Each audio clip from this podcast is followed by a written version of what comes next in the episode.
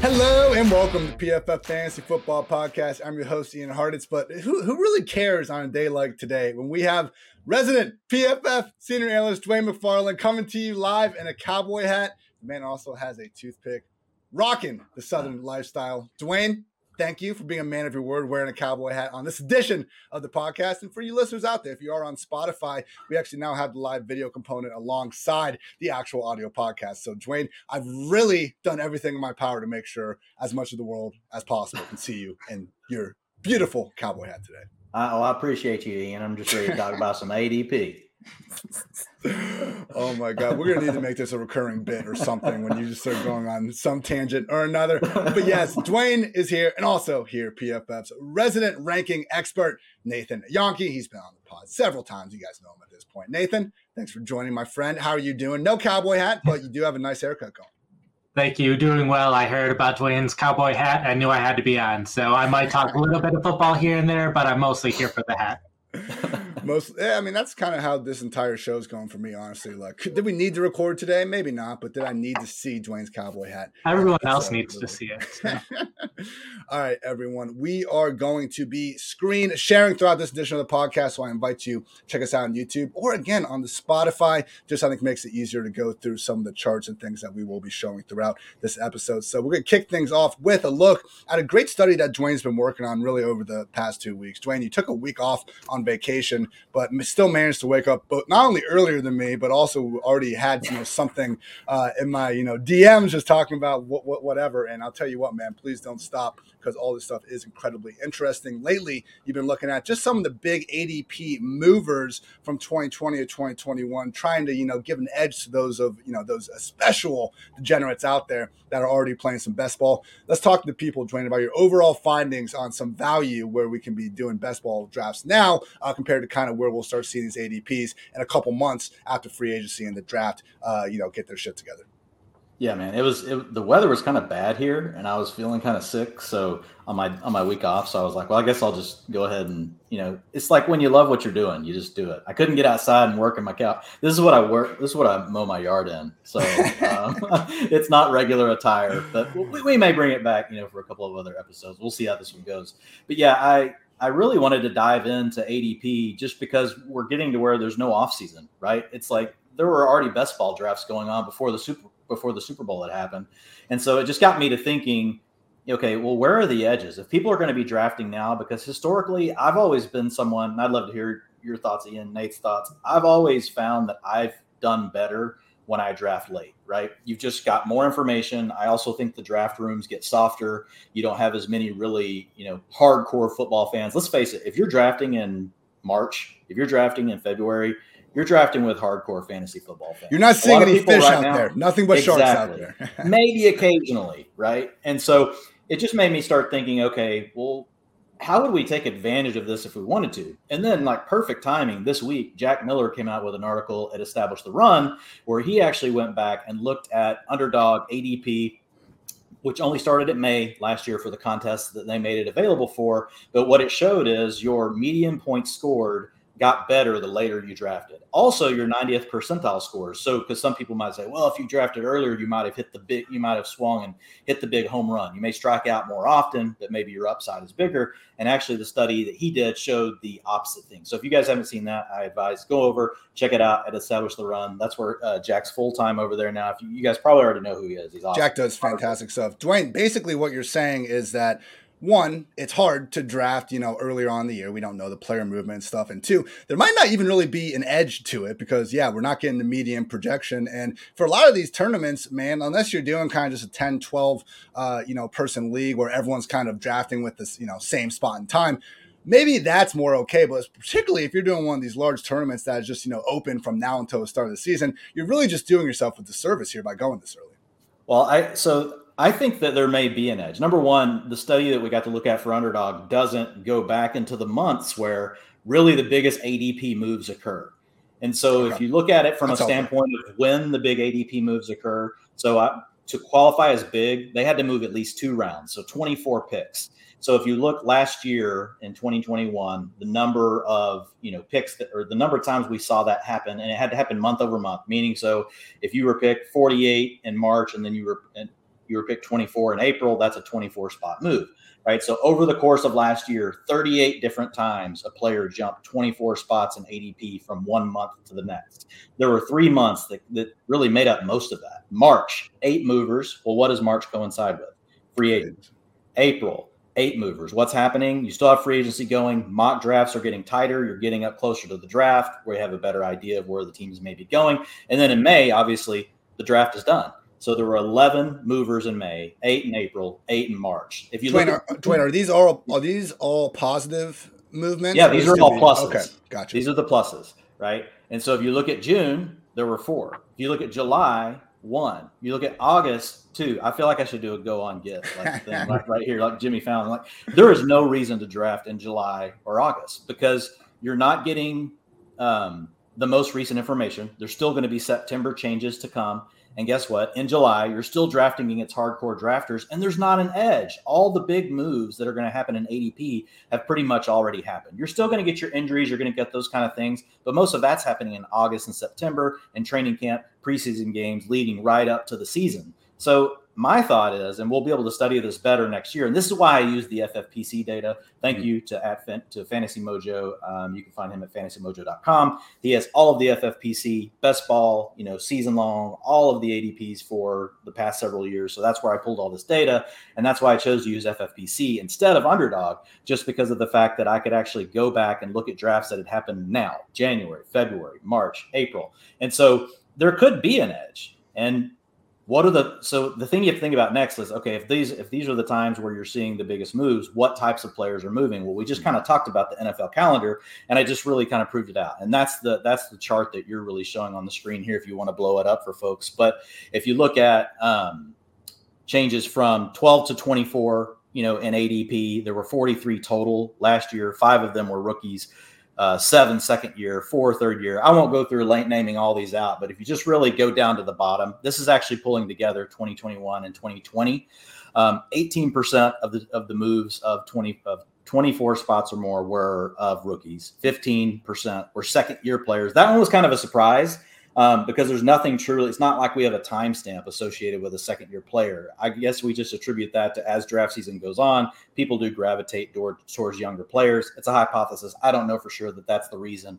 Third year players were um, the last the, the last place for me, seven percent, but everything else was below seven percent.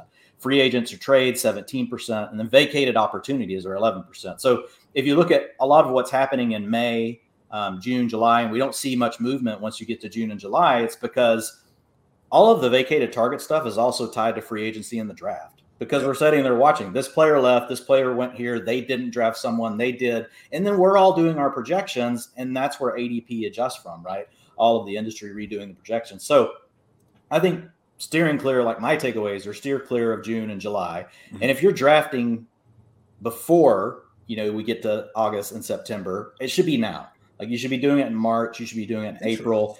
Once you get to the, and honestly, once you get, I, I wasn't able to look at this because I couldn't break it down just by the exact dates. If I hmm. would, if I had been able to do underdog, I could have. I wanted to see where the, how quickly it changed after the draft. Like, is it literally like the next day, like in two days, all that value's gone? My I guess want to say they reset their ADPs pretty quickly, which yeah. is you know kudos to them for kind of making it uh, you know easier on the old fish that probably start getting out there a little bit more in May. Nathan, I mean your dynasty rankings have been live on PFF really since the season ended. You're such a freaking savage that I think you already have you already had your 2022 rankings out. You know, a couple days after the season was over. Um, you know, I think probably the thing that I and I'm sure a lot of other peers in the industry respect most about your work, Nathan, is not a single preseason, regular season, not, not a single slate went by this year where you didn't have your immediate workload takeaways out shortly after those games were over. Nathan, I mean, I know the answer to how do you adjust your rankings is you know 365 days a year but you know is what dwain's saying uh, kind of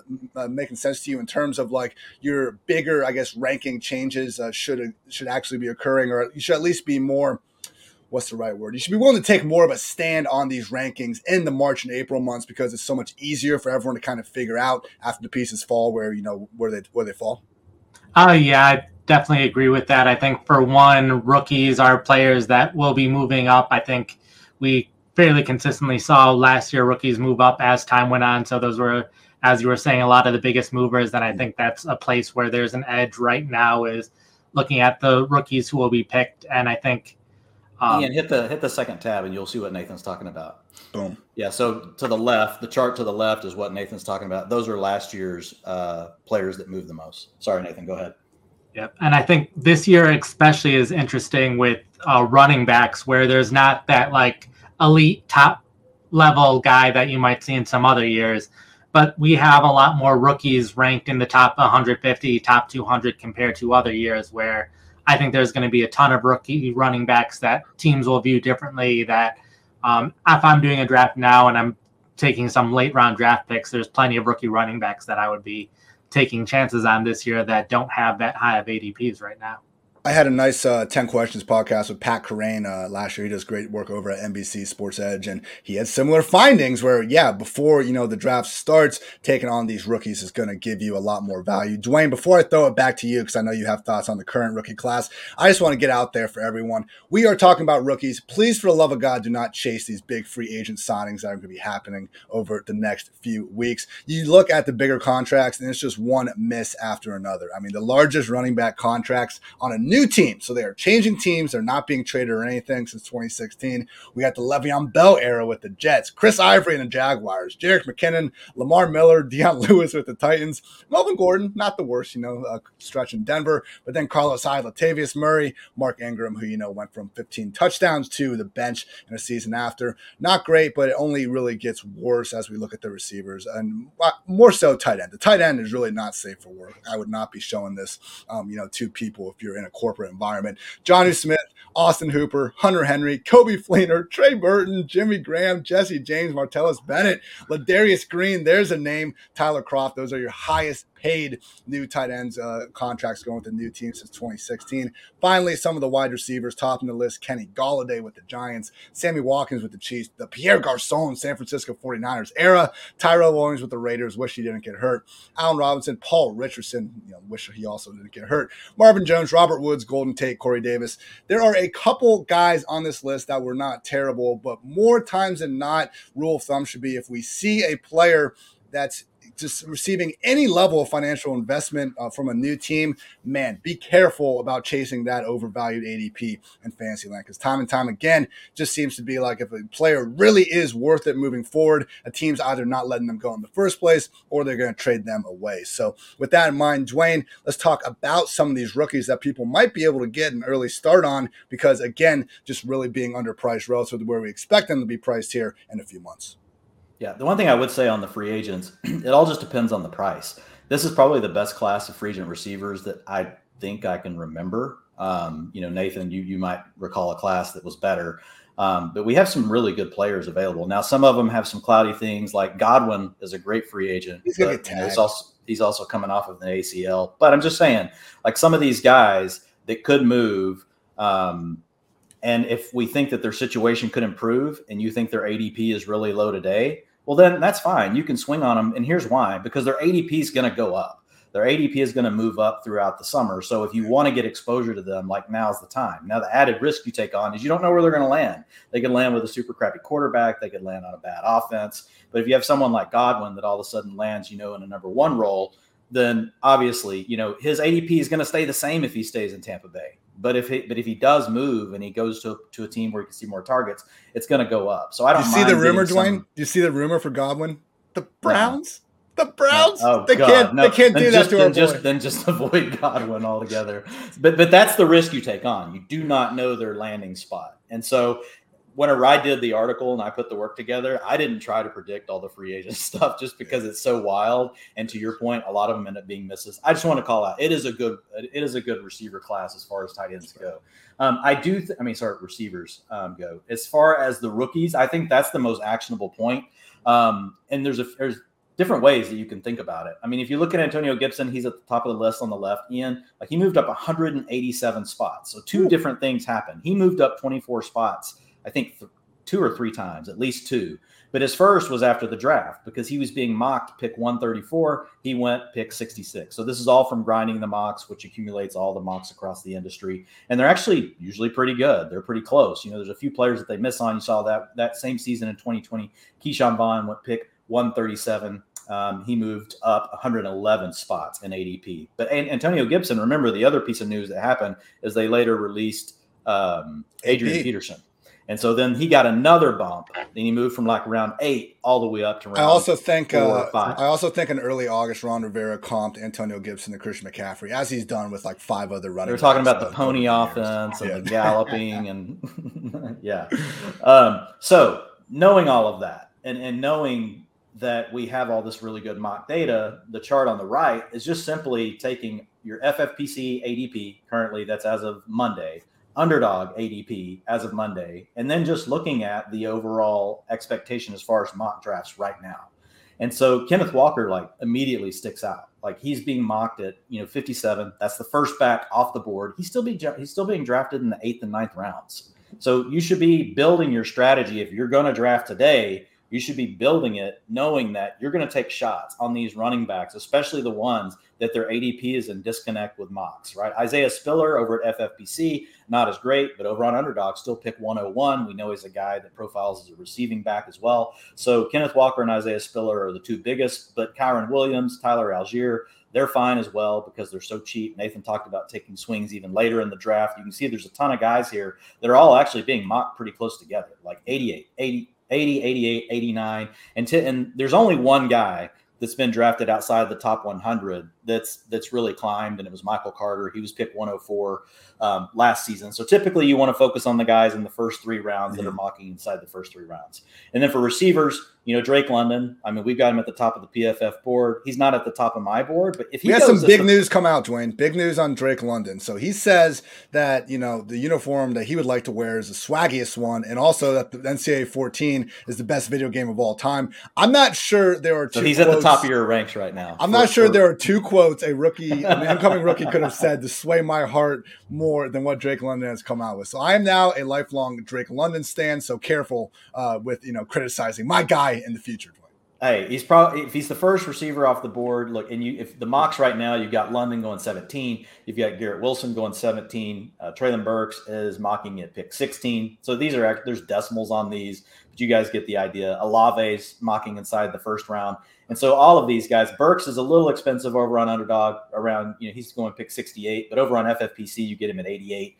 Garrett Wilson 109, Drake London 124. Those are going to shoot up. Like Drake London, if he goes at pick 10 like or like I think Daniel Jeremiah in his last mock had him like inside the top seven or something. Like if he climbs inside inside the top seven, like you'll see Drake London, you know, he'll he'll creep from like round 11, 12. He'll be consistently going in rounds 8 and 9. Like so these guys are going to climb multiple rounds once the draft happens. So again, the, the main takeaway is take shot on the rookies. You can use the mock drafts. They update they update like every hour you know, based on any new information that's out there. You can get them at grinding the mocks and then just look for the disconnect in ADP versus where these players are mocking and then just really target those players. And then take a step back and think about your strategy. If you're going to be nailing all these running backs in the mid and late rounds, then it's great to just go with an anchor or maybe go more of a zero approach. Mm-hmm. So think about how that what that means for your for your roster construction on the first half of your draft based on what you're going to be going after in the middle rounds and later rounds.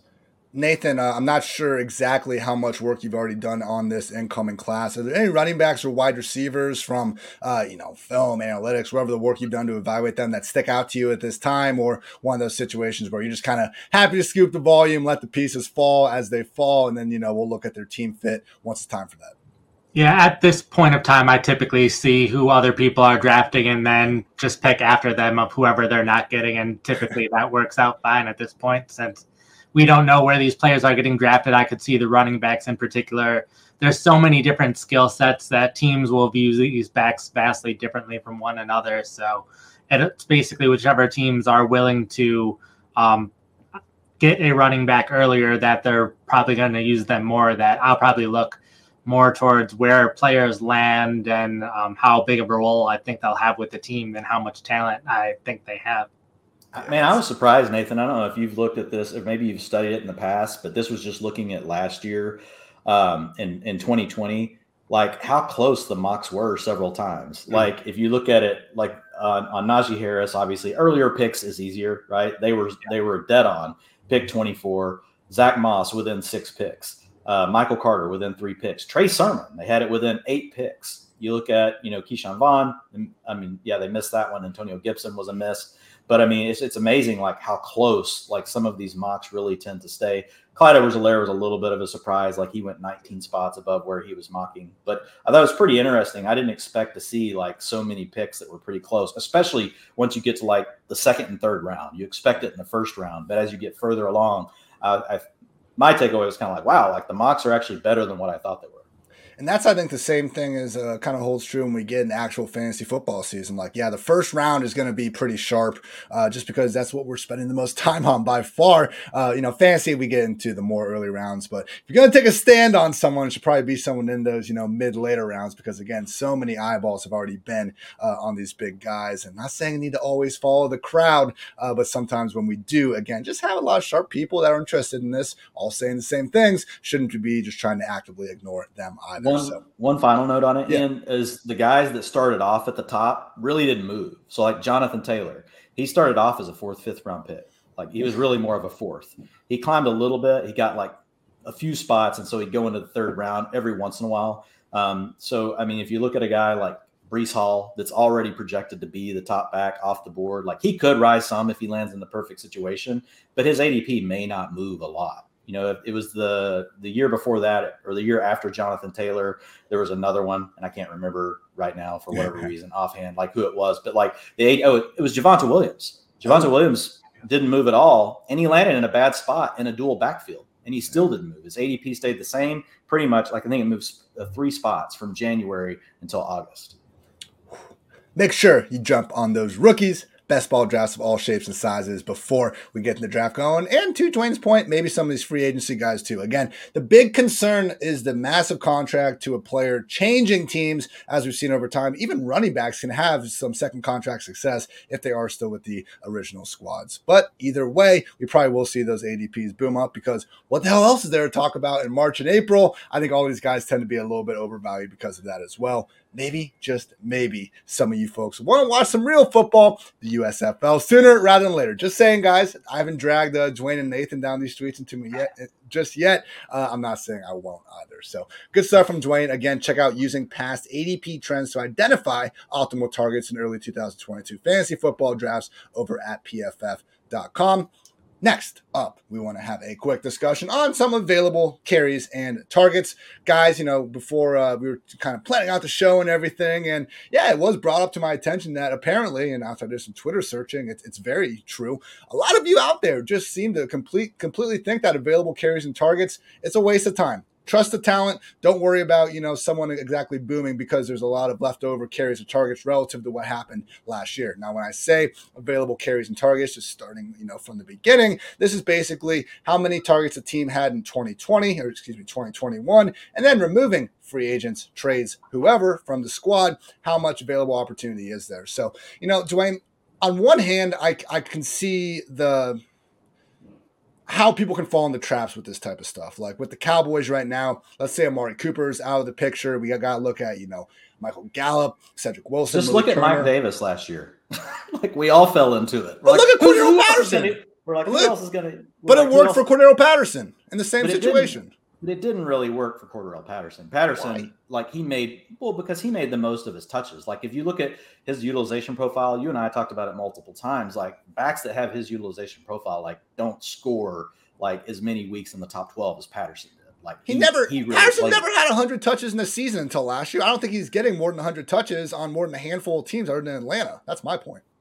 Yeah, I mean I agree, but it's not like he became the bell cow. But but the point being the logic people used, right, for Mike Davis, it's the same thing. I mean, we've seen it multiple times where we just assume a lesser talent is going to take over and they can't. But where I think it gets tricky, um, to your point, I think it does matter. The available targets matter if you've got other talented players remaining on the team that now get to divvy that work up by less players. Look, we see it all. The, we know it happens because we see it in season we see all of a sudden the Tampa Bay offense goes from having Antonio Brown, Mike Evans, Chris Godwin, Rob Gronkowski to a week where we just have Mike Evans and Rob Gronkowski. What happens? Well, we see more targets to Mike Evans and to Rob Gronkowski. So I think it's both. Like you need to have the talent. Obviously, you got to be able to beat the player across from you, especially if you're a receiver. Um, but if there's more targets available to go around and you can do your job, then I think you know you're going to see an increase. So I think it's really I think it's both pieces have to come together. Like what that's what you were saying, like to start it. And I will say I have gone through extra steps to try to help soothe some of these concerns, specifically by looking at positional available targets. Because, you know, trying to look at a team that's losing a bunch of tight ends and trying to say that, oh, yeah, like the Chargers, for example, like if you want to try to say that them losing Mike Williams and Jared Cook and Stephen Anderson is going to lead to more targets for Austin Ekeler, that's something that I'm probably not getting behind. I think once we start to look at it more positionally, uh, that's where we can get some takeaways. So, with all that in mind, uh, pulled this data. I only looked at unrestricted restricted free agents because restricted free agents, their teams obviously have a chance to tender them, you know, and match any offer. Exclusive rights free agents, and the more I read about this, the more I just can't even believe it's legal because literally all teams have to do with exclu- exclusive rights free agents is make them a qualifying offer, which is defined as a minimum offer for these guys, and they can just keep them on the squad. So I kept the exclusive rights and restricted free agents on the teams, just removed the unrestricted and you know our void uh, contracts as well that we had you know really make their uh, you know presence felt last offseason. So with all that in mind, guys, only two teams have a total of 50% of available targets: the Arizona Cardinals and the Tampa Bay Buccaneers, followed by the Packers, Falcons, Texans, and Cowboys, and then a bunch of other teams kind of in the mid area. Nathan, with the Cardinals and Buccaneers Buccaneers. I mean, this is truly bonkers, and it's all really over um, the the field. And this is, I believe, did I take Godwin out? Yeah, because Godwin is unrestricted. So really, you know, other than the Tampa Bay wide receiver room, you look at the backfield, wide receiver and tight end. Both the Cardinals and the Buccaneers have available opportunity all over the place. This is my long way of asking Nathan: Is it Rondale Moore season? Can we get back in there? Because I don't know who else they're going to give the ball to in Arizona right now.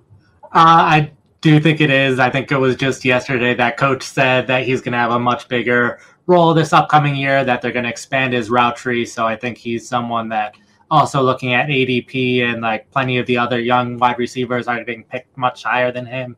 So I think more is a value if you're doing best ball drafts right now. But I think they'll definitely try to at least uh, re-sign one of their wide receivers or sign a wide receiver if it's not bringing back one of their own. But even if it's just one guy, that leaves more plenty of opportunities as a slot wide receiver.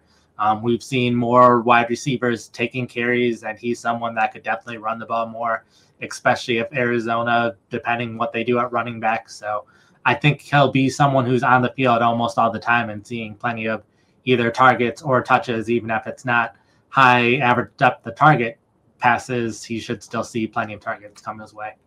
Dwain, trailing Cardinals. We got Tampa Bay Buccaneers. Again, the wide receiver room, if they bring back Godwin, it's not going to have too many available targets. Obviously, Mike Evans is going to get his. Tight end and running back is where it gets interesting because both Gronk and OJ Howard are unrestricted free agents. They've been able to get out of this Cam Brate. I think it was like a five year, $40 million contract, and it was ridiculous to start, but every single year, like they could feasibly get out of it, leaving no dead money, and they just keep on bringing Cam Brate back to the team. So whether or not that could be some of the worst contracts that we never talk talk about tight end twos and threes on teams. How do they get these paydays. Well, like we looked paid, at the they get paid more than starting running backs. I know. it's so ridiculous. And it's like, oh my and tight end as a whole, like if you look Too at the far. franchise tag, the franchise tag for tight ends, uh, which is you know average of the top five highest paid players at position, it's like 10 mil. Wide receivers up at 19. But yeah, we see these inexplicable contracts being handed out. Rhett Ellison, I think, made uh, 18 million a year. Dion Sims was up there. Like it's just Sheriff Jesse James with the Lions a couple years ago. Like some of these uh, contracts are just asinine at times. But Dwain, again, with Tampa Bay, running back and tight end are kind of the two position rooms really popping. I understand it's not going to be quite as lucrative without TB12 under center, but man, when you hear Bruce Arians starting to, you know, already pay Ke'Shawn Vaughn some lip service and, you know, looking at a world where Gronk and OJ Howard are out of the picture, do you see some buy low targets in Tampa Bay right now, or do you think these will inevitably be filled by some other players throughout the offseason?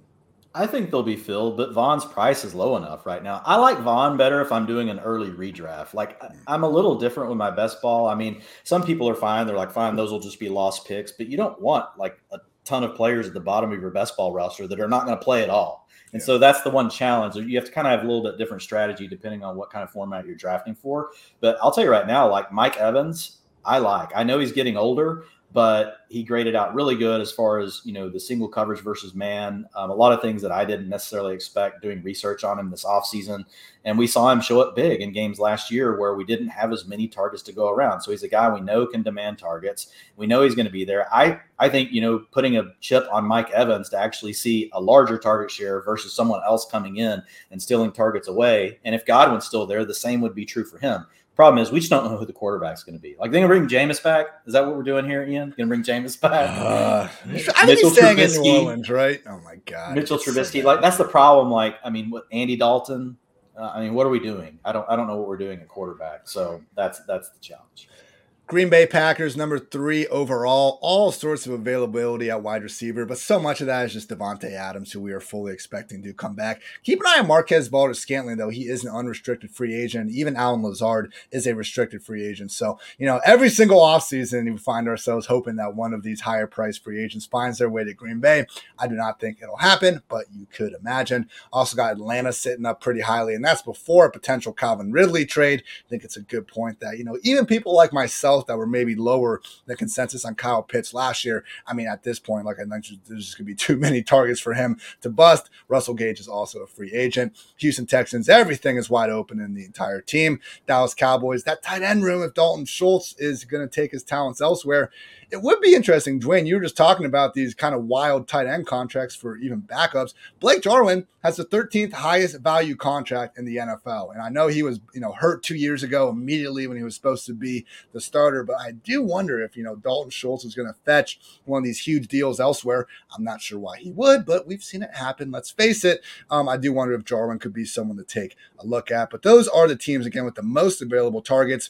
Now we have another group, kind of on the other side of the spectrum, that just don't have much opportunity for incoming players. Maybe the rookie or the free agent, you know, wide receiver, tight end, running back is just so awesome that they can take out whatever incumbent started there incumbent starter is still there, but we need to keep in mind that you know their backs are a little bit more against the wall. So only five teams do, are expecting to have fewer than 15% available targets going to next year. The Bengals almost exclusively because of CJ Uzomah. Uh, the New England Patriots mostly from James White and Brandon Bolden. The 49ers are only at 12%. Broncos only at 9%, pretty much only from Melvin Gordon. And the Eagles just 1%.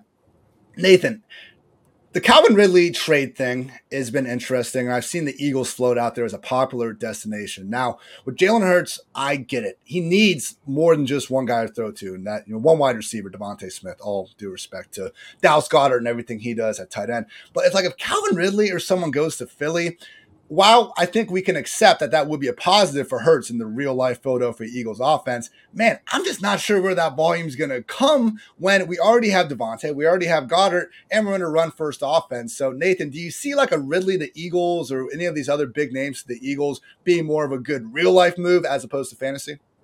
Um, I definitely think it would help more in real life. I think with vacated targets in general and carries, it's something where I look at it very differently at running back than I do wide receiver and tight end, where running back um, volumes, everything. There are some of the best running backs in the league, in my opinion. Guys like Tony Pollard, AJ Dillon, that they'd be excellent fantasy football running backs. They're just in running backs by committees, so that um, some of these places where there's a lot of carries and targets available if someone goes there, even if they're not the most talented, I could see them having value. Where wide receiver, it's something where um, I think talent has a lot more to do with it, and you're going to be on the field if you're a talented wide receiver. And if you're a place where you're not a talented wide receiver and still seeing the field, that isn't necessarily going to have a lot of fantasy value, like with the Falcons wide receivers last year. So, like seeing Ridley or someone else in Philadelphia, I definitely think they will add someone um, they have also the first round draft picks where they could definitely get a wide receiver with one of those picks. So um, I could see that being a situation where there's a talented person, and if they're talented enough, like Ridley, they should see the targets. It's just the quality of throws that I'm worried about. Like Ridley had to compete with targets for Julio Jones throughout his time in Atlanta, so I'm not overly concerned about him not seeing enough targets. It's just as long as Jalen Hurts is throwing the ball well enough to get the ball to Ridley, which they have experience playing together. But um, that would just, if that happens, would kill Devonta Smith's fantasy values since yeah. I view Ridley as a much better wide receiver and he would be the focal point of the offense at that point. I just hope we get some clarity on that. Obviously, hope that you know Ridley and everything he's gone through is just back to 100 percent personally. But my goodness, like just so many moving pieces. We're depending on where he goes um, and what could just be happening as, uh, accordingly in the Atlanta offense. Dwain, uh, it's NFL Combine week, so we've had you know quotes flying around from GMs. Melvin Gordon actually received some approval, nice words from Broncos GM George Paton, who said, "I've had really good discussions with Melvin. I would like to have him back. Maybe not the most, you know." Resounding endorsements, but it certainly does seem possible that the Broncos bring back Melvin Gordon. Had some great stuff from uh, Tej Seth when he came on the podcast talking about the law of 1,500 NFL carries and how NFL running backs that have surpassed that mark usually are not putting forward the sort of, you know, rushing yards above expectation that you would expect. Right now, the three active starting running backs that have hit that Melvin Gordon, Ezekiel Elliott, and Derrick Henry. So, Dwain, with Melvin Gordon coming back, is this a situation where, like, if we are in on Javonte, who I believe you had as your overall RB2, assuming Melvin was gone, maybe bringing Melvin back could honestly just depress Javonte's price enough because, again, maybe for 2020, particularly for Dynasty and beyond, man, I just don't know that Melvin still has enough gas in the tank to be a huge thorn in the side, albeit he was in 2021. But how much longer can he keep getting away with this? Yeah, I mean, well, he hasn't hit the wall yet. I mean, you you mentioned the magic number of fifteen hundred, so I mean, we'll see what happens. Like when I heard that quote, you know, my thought was, "Balls in your court, Melvin. We're willing to give you a little money. We'd like to see you as a Bronco, but you know, you're gonna, you know, you're not gonna get, you know, a big deal." So I think it's just going to come down. And, you know, does Melvin Gordon want to play, you know, in Denver, or you know, can he get a little bit more somewhere else? But yes, if he does rejoin, I mean, I if if that depresses, you know, because Gibson's going you know, right, not Gibson. Uh, Javonte Williams is going late second. I mean, early second right now already. Some, so I mean, he's already way up there. So if for some reason, you know, Gordon resigns, what's that going to do? Push, you know, Javonte down to round three, maybe. So I mean, yeah, I would still get some exposure to Williams, but I wouldn't be as, as excited only other running backs even close to that 1500 uh, carry mark joe mixon at 1170 lenny fournette at 1090 dalvin cook 1056 and alvin kamara 1005 carries only tej was able to freaking show that you know targets and receptions just don't have the same impact. Gotta love you know what these kids are being taught these days at our fun you know local college institutions wherever the hell i'm talking about. Let's finish up real quick here with um, just a couple other squads that don't have too much going Patriots, like I said, James White and Brandon Bolden. Maybe, just maybe, we get a two back committee with Damien Harris and Rhamondre Stevenson. That was always a thing last year. You know, I feel like there was a team Harris and a team Stevenson, but people just kind of ignored the fact that Brandon Bolden was there, lowering the floor and ceiling for both guys involved. So, just something to keep an eye on there. I have a feeling that one of them, if not both, will be back and we'll continue to stay annoyed. Uh, but you could imagine. And then with the Bengals, you know, CJ Uzomah, he's, I think him and Schultz are like the two tight ends where if they leave and go to another team to be their starter, I'm going to be fully out on them in fantasy. But if they come back to the original situation, uh, I do still think they could provide upside tight end two value or so. God forbid, Rob Gronkowski decides to take his talents to Cincy. He did bring up that he would be interested in playing with Joe Burrow some other teams that aren't even at 20% potential available targets the Panthers, the Rams, the Ravens, as well as the Bills. So, um, I guess the last thing I want to talk about here is kind of what's going on with this Baltimore rushing attack because there are all sorts of available carries Clearly, because J.K. Dobbins and Gus Edwards were not able to play last season. But now Devonta Freeman, Latavius Murray, all these guys are out of the picture. Nathan, looking at J.K. Dobbins, someone that, I mean, my God, the guy averaged six yards per carry as a rookie. No one's doubting how good he can be on the football field.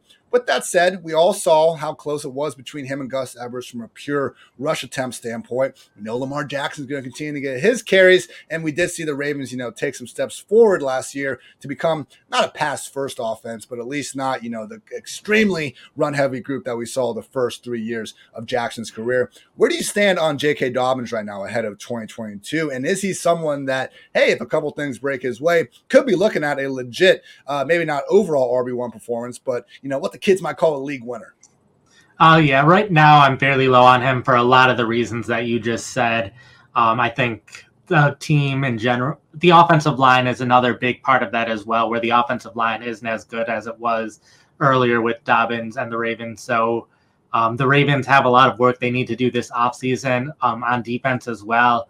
I think it's something where if the Ravens can return to being a dominant team and can run a lot in the fourth quarter of games, that'll help get both running backs a bit more carries. But they have a lot of free agents, especially in the front seven, a lot of guys over the age of 30.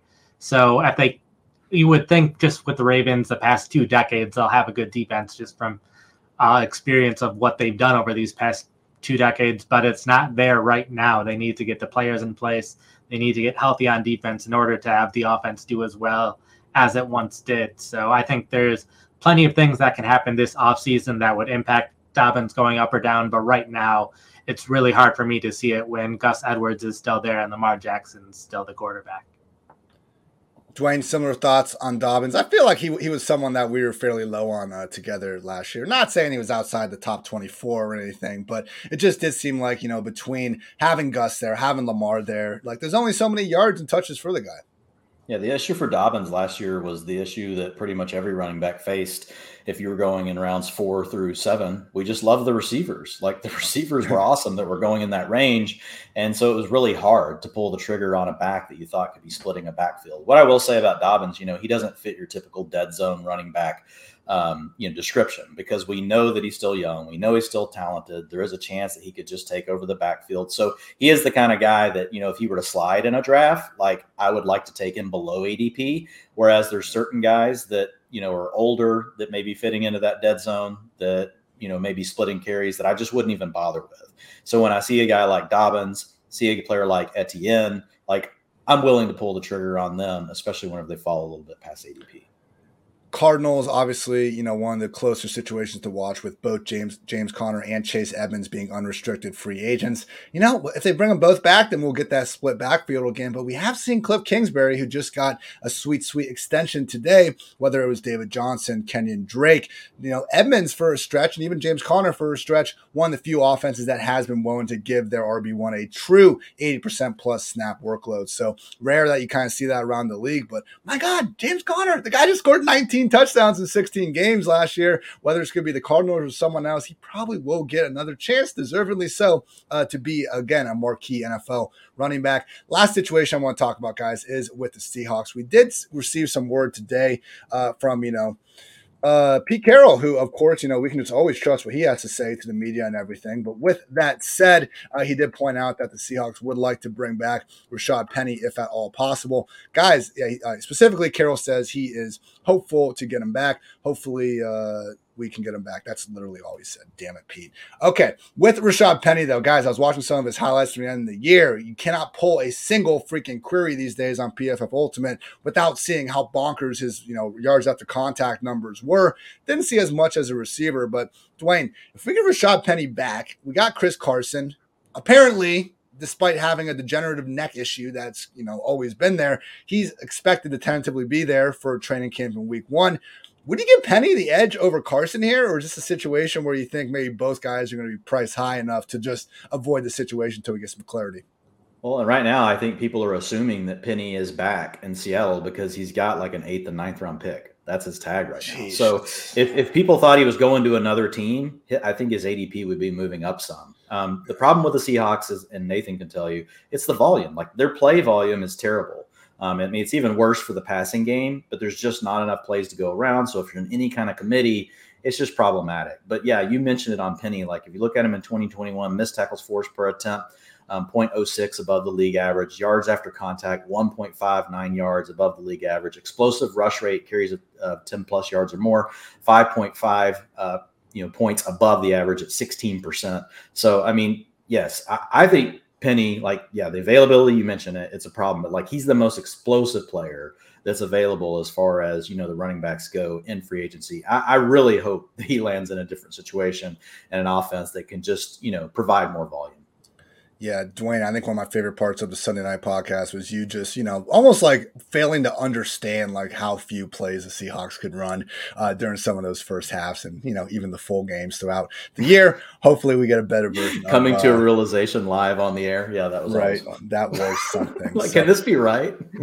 All right, everyone, before we go ahead and get on to some of our top ADP values, you know, at Underdog Fantasy, shout out to the folks at Underdog. I want to give a shout out to some of our other sponsors here. Specifically DraftKings. Hoops fans, the latest offer from DraftKings Sportsbook, an official sports betting partner of the NBA, is too good to pass up. I'm talking between the legs 360 windmill good. New customers can bet just $1 on any team. You get $150 in free bets. If they win, it's that simple. Download DraftKings Sportsbook app now. Use promo code PFF. Bet just $1 on any NBA team. Get $150 in free bets if they win. That's promo code PFF at DraftKings Sportsbook, an official sports betting partner of the NBA. Must be 21 years or older. Minimum age and location requirements vary by jurisdiction. See DraftKings.com slash sportsbook for full list of requirements and state-specific responsible gaming resources. If you have a gambling problem, call 1-800-GAMBLER. Also, always love our fine folks at Western Southern. The Fantasy Podcast is sponsored by Western Southern Financial Group. While you focus on your roster moves, Western Southern helps advance your money moves. Buying your first home, planning to start a family wondering how to make your money grow. Literally things that are all on my mind. Maybe I should listen to my own freaking sponsor, Western Southern's playbook of life insurance investment and retirement solutions helps you rest assured on game day. Team up to understand needs and address goals with a game plan built just for you. Get started at westernsouthern.com slash PFF. And how about PFF? You can get 25% off any PFF subscription if you use code fantasy I've mentioned Nathan's already got his dynasty ranks there, his 2022 ranks there. Dwain's not too far behind. I mean, the stuff that he's talking about with ADP, you're not going to find on any other website. We're bringing stuff like that to you each and every day of the week with our locked article content. We also have our NFL draft guide. Mike Renner and the gang has done a fantastic job with that. A completely unlocked mock draft simulator, 2022 free agent rankings, data and grades from the entire 2021 season, and more. You know, each business's you know goal and all that is their own business. But what i do love about pff is not only that we like to think that we're pretty smart. Obviously some people think we're douchebags because of how we uh, kind of display that. But we also give you the tools to go come to your own conclusions if that's what you're into. So if, if you just want to go through look at the ranks we have that for you. If you want to go through and make your own thoughts come to your own conclusions and use the best out in the industry we can also provide that. So support the pod. Use promo code fantasy for 25% off any PFF subscription. Again, that is code fantasy. And finally, can I get a round of applause, everyone? Today, I'm excited to announce Manscaped launched their Ultra Premium Collection. Believe it or not, it's for your not so private parts. I'm talking about a leveled up hygiene routine with your favorite manly scent. This is an all in one skin and hair kit hair care kit for the everyday man and covers you from head to toe. Literally, Manscaped is trusted below the waist. Now trust them with the rest. Join the 4 million men worldwide who trust Manscaped by going to manscaped.com for 20% off and free shipping with the code PFF. Get 20% off and free shipping with the code PFF on manscaped.com. The power of attraction is now in a bottle thanks to Manscaped. Maybe I should get on that, guys. Uh, lovely girlfriend Julia has been trying to get me in a skincare routine. I had a makeup lady last year tell me she's like, "Yeah, Ian, uh, you know how it looks like you wear lipsticks? Like that's because your lip is, lips are getting sunburned. You need to actually take care of your skin. Maybe Manscaped can actually do something like that." Dwain Nathan, is it cool for like guys to have skincare routines? I've been ignoring this for my entire life. Am I just missing out? I don't have one either, either, but you know, I mean, I'm over 40, so I did ask my wife the other day. I was like, "Is there something I can use on my face that's not going to make me break out?" You know, um, so, but no, I've I've always ignored it as well. I don't have red lips though. Yeah, well, you're, apparently good for you, man. Good for you, man. Nathan, you got a skincare routine? Come on, not man. a consistent one, but if something's up, my girlfriend Cheryl will be sure to find me something to make sure everything's all good. Skincare routine and flossing. Don't leave home without it. I know we don't like our dentists and people out there, but you know what? Just just floss, kids. So enough of that. Let's get back to the podcast with a little bit of talk about some values, like we were talking about before. A good you know, starting point, at least uh, for uh, best ball drafts at this point in time, is going to go be ahead and take a chance on those rookies because we know that they're going to be on the up and up sooner rather than later. With that said, there are other positions, other players in the league to talk about. And guys, we're going to go position by position. First off, I just want to point out at quarterback, Trevor Lawrence at QB 16.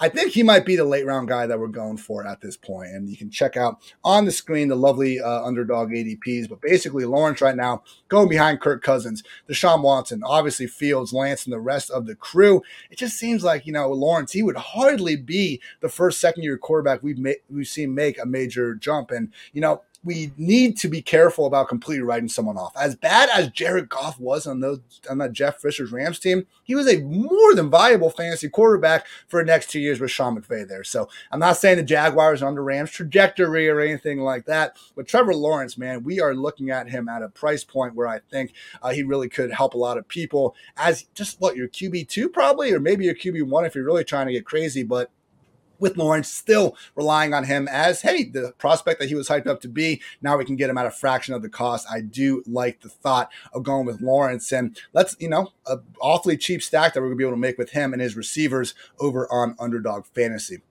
Nathan? Justin this, Ross. Justin Ross is going to be going there. I feel it. I happen. love that call. Nathan, do you have a QB note kind of from looking at these early ADPs that you'd like to share with the loyal listeners out there?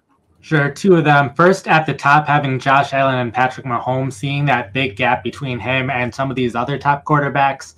I don't view there there being that much of a gap between Allen and Mahomes and guys like Herbert, Jackson, and Burrow, and even going further, Murray and Prescott. Those are all guys where like last year the top 10 quarterbacks by ADP were pretty much the top 10 quarterbacks of the year. And I think that trend's going to continue because we know right now who the good quarterbacks are, and those are these top guys on the list. And the only difference is we saw guys move around. There were guys that we thought were more closer to the bottom of the 10 going to the top 10 and vice versa. So some of these guys will have happen to have good years or bad years. And I would be perfectly happy going for some of these other top 10 quarterbacks, hoping they're the ones that end up with good years. And I think that's just as good of a value as someone like Allen or Mahomes.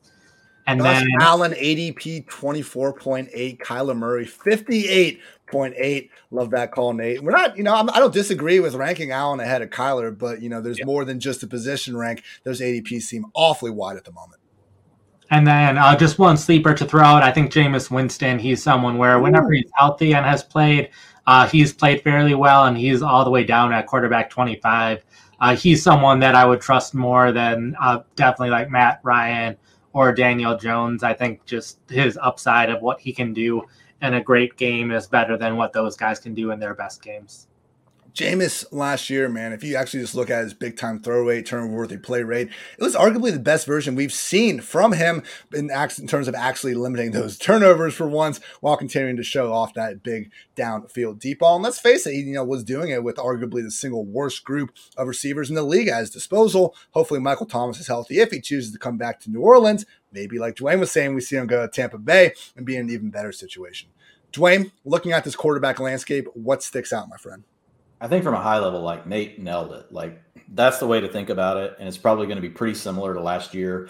I'm going to be taking the guys that look the most like the ones that should be at the top that are sliding in drafts. So Kyler obviously fits that. Anytime he slides past ADP, I'll be drafting him a lot. You know, I'll, I'll get some shares of Trey Lance, but if I just had to pick one right now, it's Justin Fields. You know, I mean, he's he, you know, he and Trey Lance are very similar but you're getting him at pick 97, 98, and Trey Lance is at 76. So, I mean, that's a 20 point difference, a 20 spot difference, almost two rounds in ADP. I think you're getting similar upside, getting similar type player. The last one I would throw out would be Malik Willis. I wouldn't probably want to do it. Um, you know, I might do it a few times over in best ball, but I like it more in see in long, you know, like 20 round season long stuff where I can also still go ahead and release him. But I mean, look, he has the profile of these other two guys. You know, he's going to be a guy that can run. If he lands in the right offense where he gets to be a starter, Malik Willis will climb ADP. Like he'll he'll creep up, watch. I mean, he'll end up being around 12, 13, you know, could even go higher than that depending on where he lands because of his legs. Malik Willis is not running at the combine, but he did kind of have a smirk on his face when he talked about maybe doing so at the at the pro day here down the road. So something to keep an eye on there because look, you don't see quarterbacks weighing, you know, 220 pounds over six feet running a sub 4 4 40. I'm not saying Malik will run that, but it certainly seems like if you've seen his tape, uh, it's in the realm of possibility. Looking at running back, guys, this is gross. I don't feel good about it but I think it's kind of a safe space. Clyde Edwards-Helaire is the Chiefs starting running back, and he is the RB 28. We talking about those available targets and things earlier. The Chiefs are basically one of only four teams with over 70% of their running back targets available. I'm not saying each of D- Jerick uh, McKinnon and Darrel Williams are going to be out of town necessarily, but Clyde, it's just been injuries for him. It's not like the Chiefs, other than, okay, down the stretch in the playoffs, but once again, still coming back from an injury. I still think that, you know, when week one comes along, Clyde will be the RB1 one in Kansas City. And now we can get him for the cheapest price ever, like seventh or eighth round go back two years. You had to draft this guy in the top half of the first round to go get him. So I understand that we, you know, Clyde didn't work out for us in 2020, 2021, but now it's 2022, and the guy is cheaper than ever, still in arguably the single best offense in the NFL. And I understand that it's not ideal if you're looking at guys like Jerick McKinnon and Darrel Williams saying, oh, these are the guys that can make a difference in Clyde's uh, usage. But again, I think a large portion of that has just been due to injuries more than anything else. So Clyde Edwards is someone that, I mean, mean, RB twenty eight. If he's just healthy this year, he'll meet that even without the you know luxury of a huge workload. God forbid he actually starts to cash in on some of those the pass game chops that he was lauded for coming out of LSU. And Clyde Edwards-Helaire could, I think, be uh, one of those you know again mid late round running backs. Well, after you've already taken five or six great wide receivers that you can then bring back and actually get RB one, RB two production out of a guy that you again didn't need to draft until the seventh or eighth round. So now that our listeners' ears are hopefully done bleeding, Dwain, is there a running back uh, kind of takeaway that you would like to share with everyone? Yeah, I mean, we already talked about the rookies earlier, so I mean, uh, there's a, there's a few, but I'll just focus in on one, and I would say it is Travis Etienne. So if you look at Antonio Gibson going at pick 29, which I think is going to be too low, he's probably finally going to have an every down role. We know he has the receiving profile, but it's just with Travis Etienne, we love the receiving profile. He's got the draft capital behind him. We know that he can make explosive plays. Is he the best running back between the tackles? Probably not. But in today's NFL, there's just different ways to get these guys involved, get them the ball. So I really like him. You know, is at pick 53. I'll definitely have a lot of him. Carlos Hyde's gone, Dwain. yeah, yeah. Carlos Hyde is gone How, until he's been... back. Carlos Hyde's never gone. Really? Like, that's what, who are we fooling? He's gonna pop up somewhere. Uh, that's an unfortunate. he's the new Frank Gore of the matter. God, he really is. Have we ever seen uh, Frank Gore and Carlos Hyde in the same room? Coming up next, Nathan. Any major thoughts here on the running back landscape? Uh, yeah, I'd say around the second round of the draft, a lot of those running backs are ones that I'd probably want to avoid and pick a wide receiver instead. Um, the top five running backs or so are fine, but even starting with Dalvin Cook, um, one, there's his legal situation, but two, um, he's didn't play nearly as well last year as he has in years past. Has a new offensive coordinator, and they could be a team where they say, okay, Cook, maybe you're not the very lead back anymore. Maybe Alexander Mattison starts seeing a little bit more playing time. Maybe they add another running back to the mix who sees a little bit more playing time as well. So Cook didn't play well enough to have an every down role last year, and things change. Coaches love their running back sometimes, and then once you have a new coach, things could change. Um, we already talked a bit about Williams and how Gordon could come back.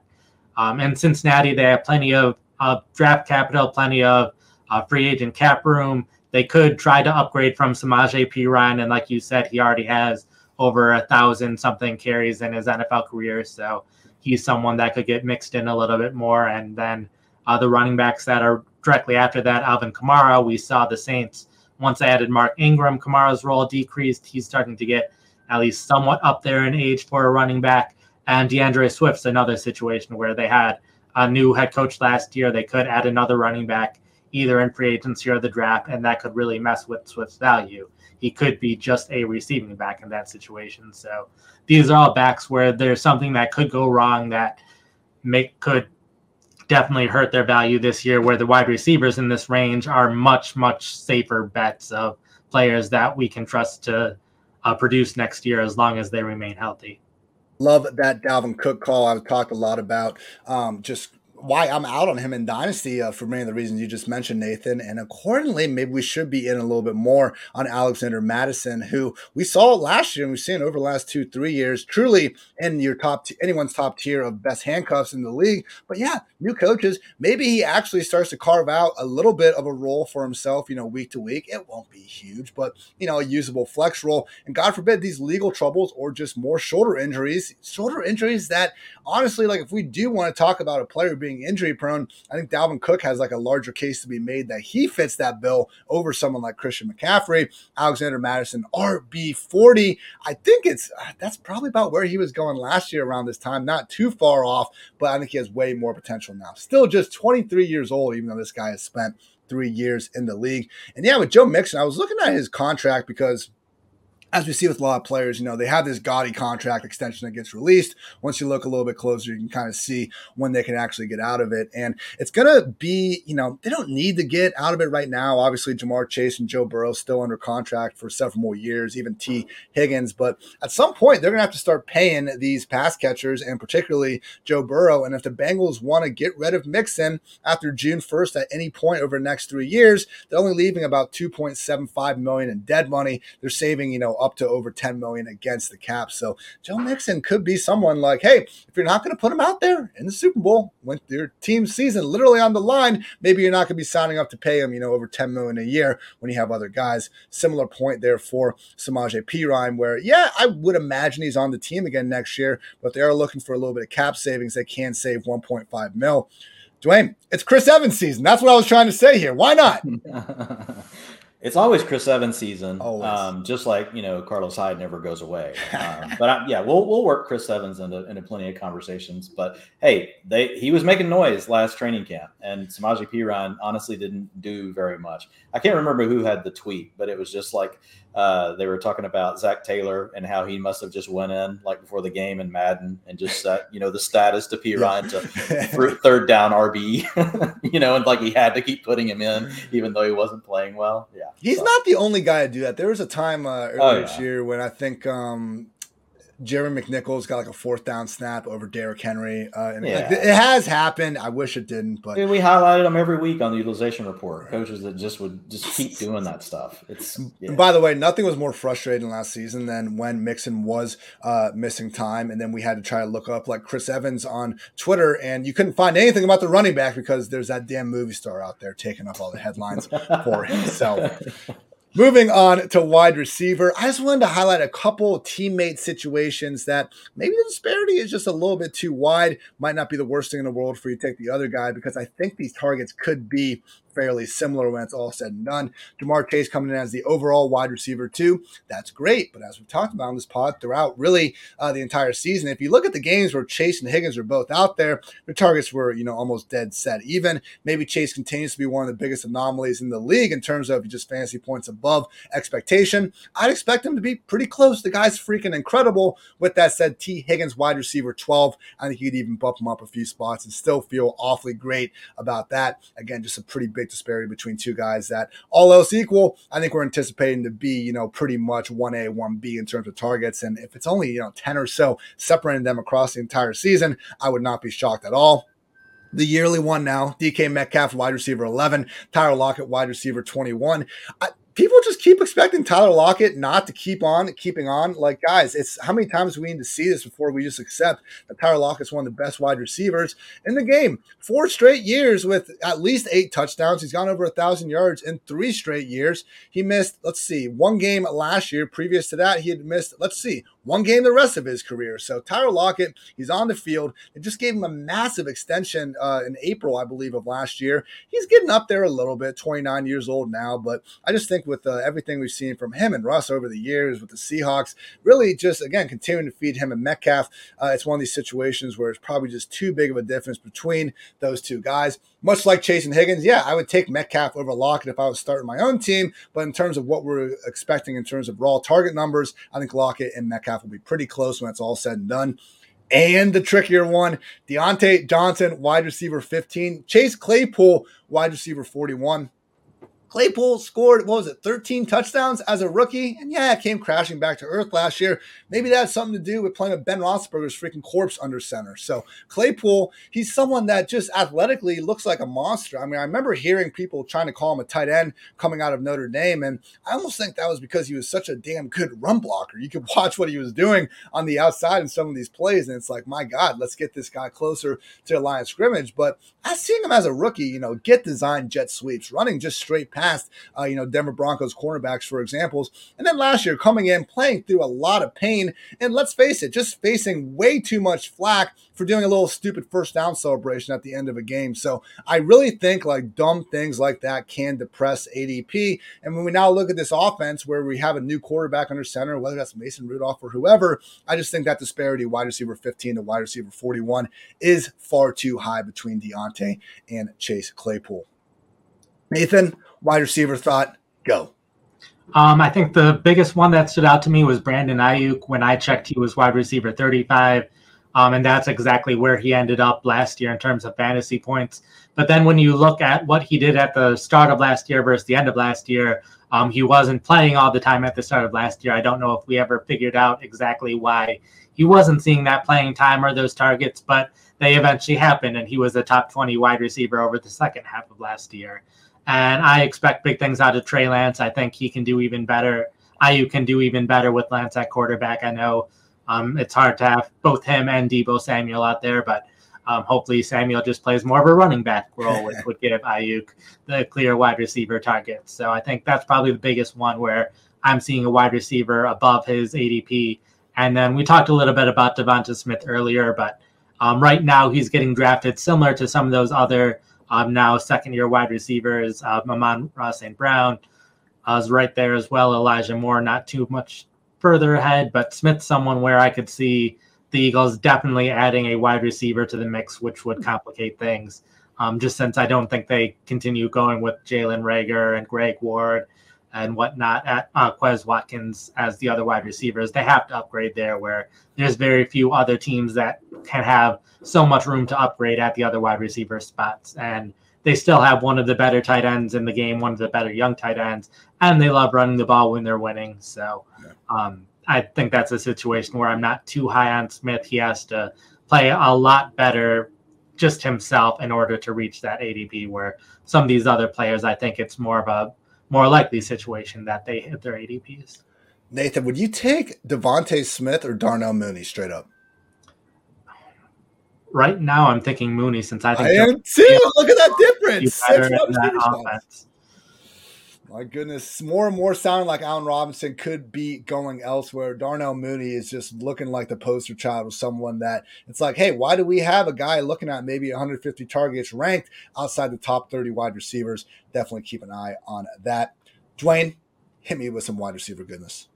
Yeah, I mean the guy I'm going to go with is Hunter Renfrow. I mean his ADP is 64 right now. Um, I mean so he's wide receiver 31. Jeez. I think he easily can finish inside the top 24. So we have Josh McDaniels coming to town. Um, you know, if you look at Josh McDaniels, he's been able to keep the, his slot receiver on the field by using them more in the Z, whether they're in the 12 or 21. So, meaning when they go to two tight ends or they go to two running backs, he still does a nice job historically of keeping that player on the field. So, if you look at Jakobi Meyers, Julian Edelman, Wes Welker, they all eclipse 90, 90% routes per drop back under Josh McDaniel. So I think you're going to see the same thing with Hunter Renfrow. I think he'll be on the field more. Yeah, Zay Jones came on, you know, down the stretch last year, and they'll probably do what they can to re-sign him. Um, but I still think, you know, it's Renfrow and Waller getting most of the targets. And I think he'll just be the guy that gets moved around. And so I, it's just, it's hard for me to pass, you know, on Hunter Renfrow just because I do feel like the upside is 100 receptions for him. Hunter Renfrow, remember, actually dope and good at the game. We gave him that well before he started going off last year. That was when he actually made that amazing play as a punt returner, I believe, against the Chargers, where he came out of nowhere to lay him out. And it's like, yeah, after that, after the Henry Ruggs situation, we had a legit wide receiver one fantasy, now sitting all the way down there at wide receiver 31. I'm surprised that Renfrow is behind Amon-Ra St. Brown, uh, Dwain. I know that just compared, I, I know you're high on Amon-Ra as well, but like, wouldn't you rank Renfrow just ahead of St. Brown straight up? I mean, I think they're going to be really close. I think they're similar players, you know, to be honest. Um, but St. Brown may have a little more upside just because of how big he flashed just as a rookie. But Hunter Renfrow, so we'll save this, but you know, kind of tease it like for next week. But um, I'm doing a study right now on PFF receiving grades and going back and looking at how it's man, it's done a nice job actually of identifying some of these players that may not have hit um, as far as their PPR points in a season. Um, so maybe they didn't have enough routes, maybe they got hurt or whatever. But if they had at least 200 routes to qualify, and Hunter Renfrow is one of these guys that's popping up, you know, on this list that I was working through. Amon-Ra St. Brown popped up on the list. But I mean, like there's this is like the list of elite of elites, like the, the players that made this list. AJ Brown, Terry McLaurin, Hunter Renfrow, Juju Smith Schuster, Cooper Kupp, Chris Godwin, Michael Thomas, Tyreek Hill, Tyler Lockett, Stefon Diggs, Odell Beckham, Mike Evans, Jarvis Landry, Keenan Allen, AJ Green, and your favorite, Ian. Doug Baldwin, the undrafted Doug Baldwin. Didn't matter if the, if you got over a 75 in your receiving grade in your rookie season, that's what this list was. Now, I didn't give you the players from 2020 and 2021 because I haven't been able to correlate them to future fantasy success, though. But man, it does a really nice job of, of predicting year two and year three um, fantasy success. So Amon Ross St. Brown is on the list, Hunter Renfrow on the list. So excited about both players. Renfrow Baldwin, like you know, you're gonna be hard pressed to find better just pure route running highlight clips than what those guys have been able to put forward. Maybe next time we get August reports about a wide receiver just eviscerating Jalen Ramsey in practice, maybe we don't laugh him off. Maybe we just pay a little bit of attention to him, particularly in a wide open offense like the Raiders. Uh, yeah, Hunter Renfrow's a stud. He might not look like it, but he is, and we just need to accept that as both fantasy managers and as a country. All right, tight ends. Guys, every year I do it. I'm doing it again this year. I fall for a late round tight end. This year it's Irv Smith. I'm feeling better about it than the past years. We've had the Adam Trautman miss. We've had the Chris Herndon miss. Irv Smith's going to be the hit, particularly if maybe just maybe Tyler Conklin, unrestricted free agent, takes his talents elsewhere. But the big thing with Irv Smith, and it kind of goes hand in hand with what we uh, Nate was talking about with Dalvin Cook, the Vikings when Irv has been there, it was also there with Kyle Rudolph, and they just split reps. I mean, Irv Smith, I think, and Dallas Goedert had a very similar beginning of their career. Not that they're the same player, but an incredibly talented backup tight end that we saw flash with their opportunities. Unfortunately, in fantasy football, if you have two legit tight ends, you usually have none, uh, just because of how you know stretched the volume is thin between them. But Irv Smith, tight end 18, 150 ADP behind guys like Logan Thomas, Tyler Higbee, Hunter Henry, Zach Ertz. Like, I'm not saying those guys are all terrible picks before him, but at the same time, guys, Irv Smith still just 23 years old. He got hurt very early on. I mean, he didn't get to play the season last year, so you would like to think that because they didn't rush him back, he'll be close to full health by week one. Irv Smith is the late round tight end that you need to be going after. And social media graphic, use that line. I'm fine with that. Let's go hard in on Irv Smith this year. I'm not afraid of it. Irv Smith, maybe, just maybe, is the late round tight end one that we've all been searching for over the past two, three plus years.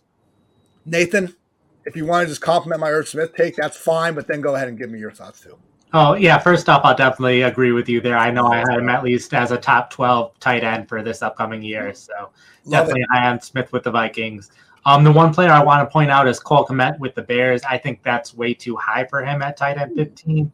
I think uh, it's another thing where you have a new coaching staff, and the new coaching staff will bring in new players, and we'll see players used in a different way than we've seen them before. And Kmet's someone where he was given all the opportunities to succeed in Chicago. They didn't have too much at wide receiver last year outside of Mooney. Kmet was always on the field, uh, eighth most in routes run over the course of the entire year, but finished outside of the top 20 fantasy tight ends.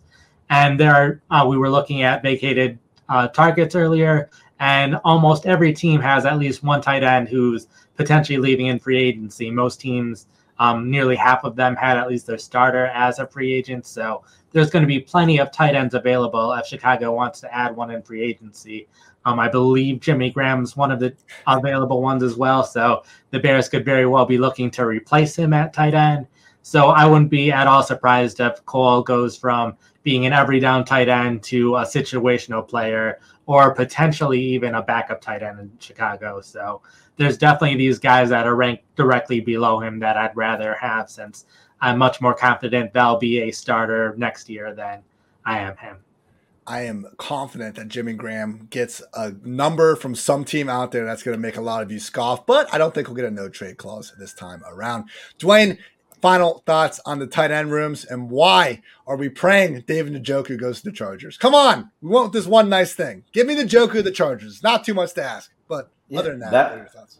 Yeah, I mean, having someone who can stretch the seam for Justin Herbert, that would be great. That would open things up for Keenan Allen underneath. That would, that, I like that, Ian. I think that's a good call. Thanks, um, the guy that I will go with here um, is Logan Thomas. He did have the ACL injury, you know, three months ago, so he will have to recover from that. But if we look at his two his his season two seasons ago, and then the way it was, you know, before he got hurt, which he got hurt early in the season this last year. Um, you know, he's a guy that they gave the money to. He was getting, you know, about 20% of the targets. So, I mean, he's just, you know, his ADP is 144. So, I mean, he's going off the board as tight end 17. And so I think he could easily finish up inside the top 12. Um, but like if I'm looking at some of the guys higher, like, man, Kittle sliding now, you know, to pick 38.5, you know, and us knowing that Yes, it didn't work out this last season, but Kittle still has all the talent in the world. Waller's the same way. If he's going to be sliding and and you know say he, you're in a draft where he's sliding to you in the mid third round, I'm not going to be worried about Darren Waller. Yes, he had to look. People get hurt. It happens. It's a brutal game. Um, but Waller and Kittle both have the talent to be in the same conversation with Andrews, Kelce, and Pitts, and they're the ones that are sliding, you know, into the third round, sometimes the fourth similar to I think what uh, Nathan was talking about with the quarterbacks. Like, yeah, I don't disagree with the order these guys are going in, but the overall kind of difference between their ADP probably just a bit too wide. That is going to wrap up our ADP talk and this overall episode the PFF Fantasy Football Podcast. Appreciate you guys tuning in. As always, Dwain, you kept your cowboy hat on the entire episode. Thank you for that. Anything else you want to get off your chest? No, man. No. Uh, yeah no, let's just go. Nathan, Nathan, again, you, you you're coming on like once a month now. At a minimum, I'm sure we'll continue to ramp that up. Anything else you want to let the loyal listeners know? I know we didn't talk much about the combine, but if you are excited about the combine, we have plenty of content at pff.com right now. Uh, everything you need to know, know what matters, know what matters for fantasy. We've definitely got you covered. So check us out at pff.com fantastic article from Kevin Cole on mm-hmm. PFF.com talking about the metrics that matter. And oh shit, Kevin Cole's coming on the podcast next week to talk about all that with you all. So we'll make sure to sum up the combine. I know we didn't really preview it. I'm, I'm kind of bored. Can I, can I be honest with you guys? I think the combine's stupid. Like it's not real football being played. We get a bunch of just hot air coming out of these GMs and coaches that inevitably is wrong. And there's no real football being played. The whole thing seems dumb, man. I was kind of hoping that the NFL would go ahead and uh, that the players were going to like just blackball the whole event and not do it because some of the things you hear, like guys having to go do 32 different medicals, like it just seems like an outdated system that we're still trying to force um, a lot of these players to go through. So I would have been cool not having the combine at all, but uh, maybe I'm just bitter uh, that you know I'm not there with the rest of you. So it's all good either way. Dwain, do you think the combine's dumb? Yeah, I think a lot of it is dumb. Like, I'm, look, going and reading Kevin's stuff like shows you like which things matter, and, and, it's funny. A lot of the things that people think really matter a lot don't. Like, it's amazing how overrated the forty is, you oh know, pretty God. much across the board. Madness. We'll ten yard split, not not overrated, but good things for different positions. But yes, Kevin will be on the pod next week. And also, I'm going to round out my dynasty conversations with the one, the only Sigmund Bloom, of course, co owner of footballguys.com. So Sig and I will be not on the couch, but on the PFF Fantasy Football podcast uh, tomorrow. So keep an eye out for that. We're going to, again, round out all that dynasty talk with a look at tight ends. So look forward to that. For Dwain, for Nathan, I'm Ian. Thank you as always for listening to the PFF Fantasy Football podcast. Until next time, take care, everybody.